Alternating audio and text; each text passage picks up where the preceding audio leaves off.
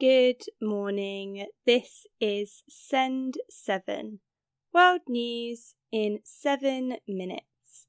I'm Juliet Martin, and today is Tuesday, the 14th of June 2022.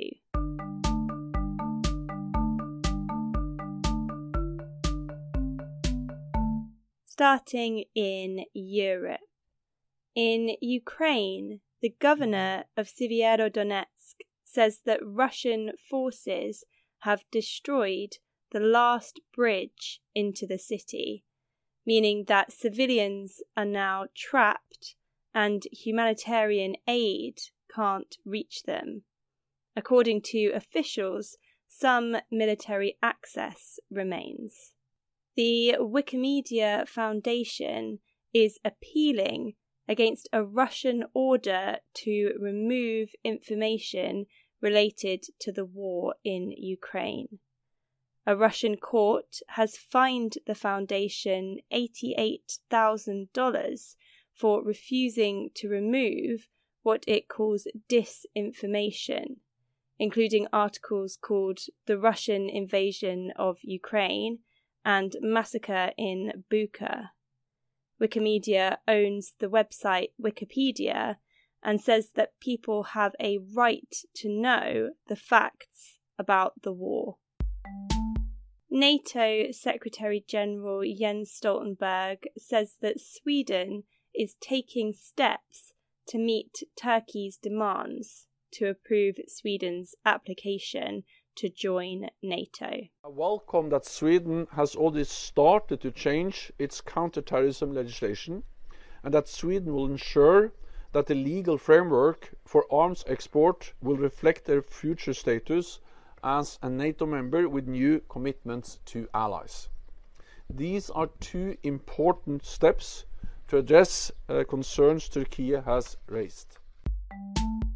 The United Kingdom has published plans to override some trade rules for Northern Ireland.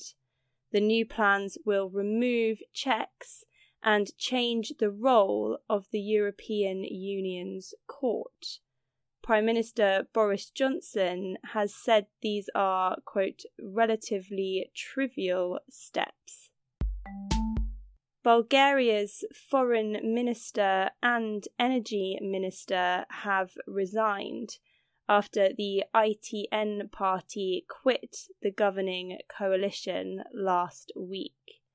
Prime Minister Kirill Petkov has said he will try to gain support for a minority government. Africa in the Democratic Republic of Congo, members of the M23 rebel group have seized a town on the eastern border, according to local activists. Violence in the east of the country have caused over 30,000 people to escape to Uganda the United Nations Humanitarian Agency said.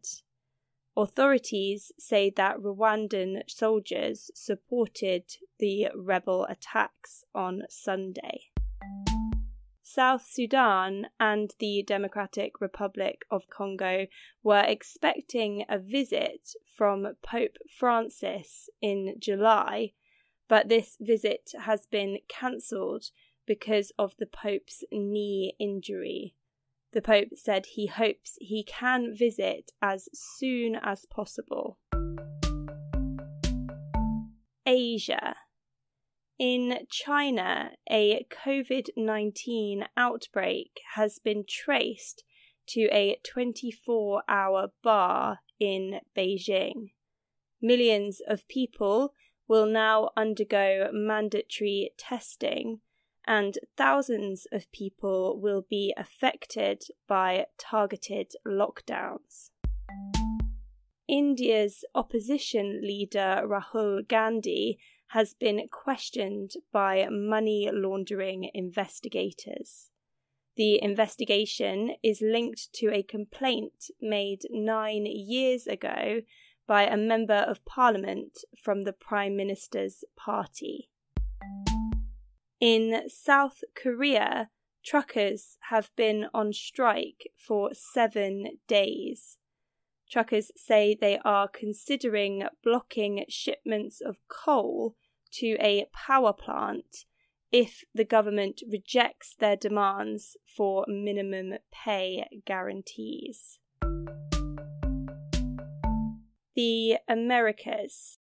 Cuba has sanctioned 381 people who participated in protests last summer. Thousands of people protested in towns and cities across Cuba, protesting against food, medicine, and power shortages. 297 of the sanctioned people have been sentenced to between 5 and 25 years in prison.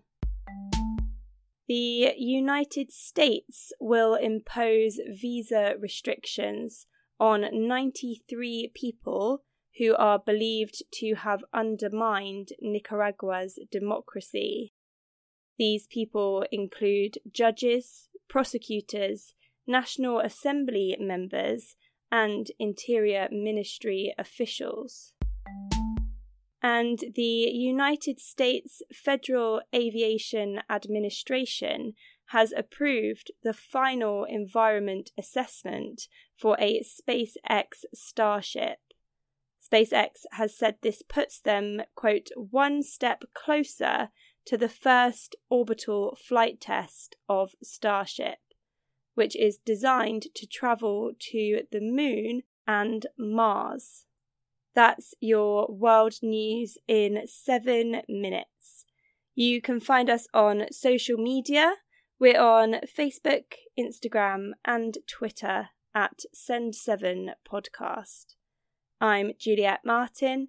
Tomorrow you will be with Stephen DeVincenzi. Have a lovely day.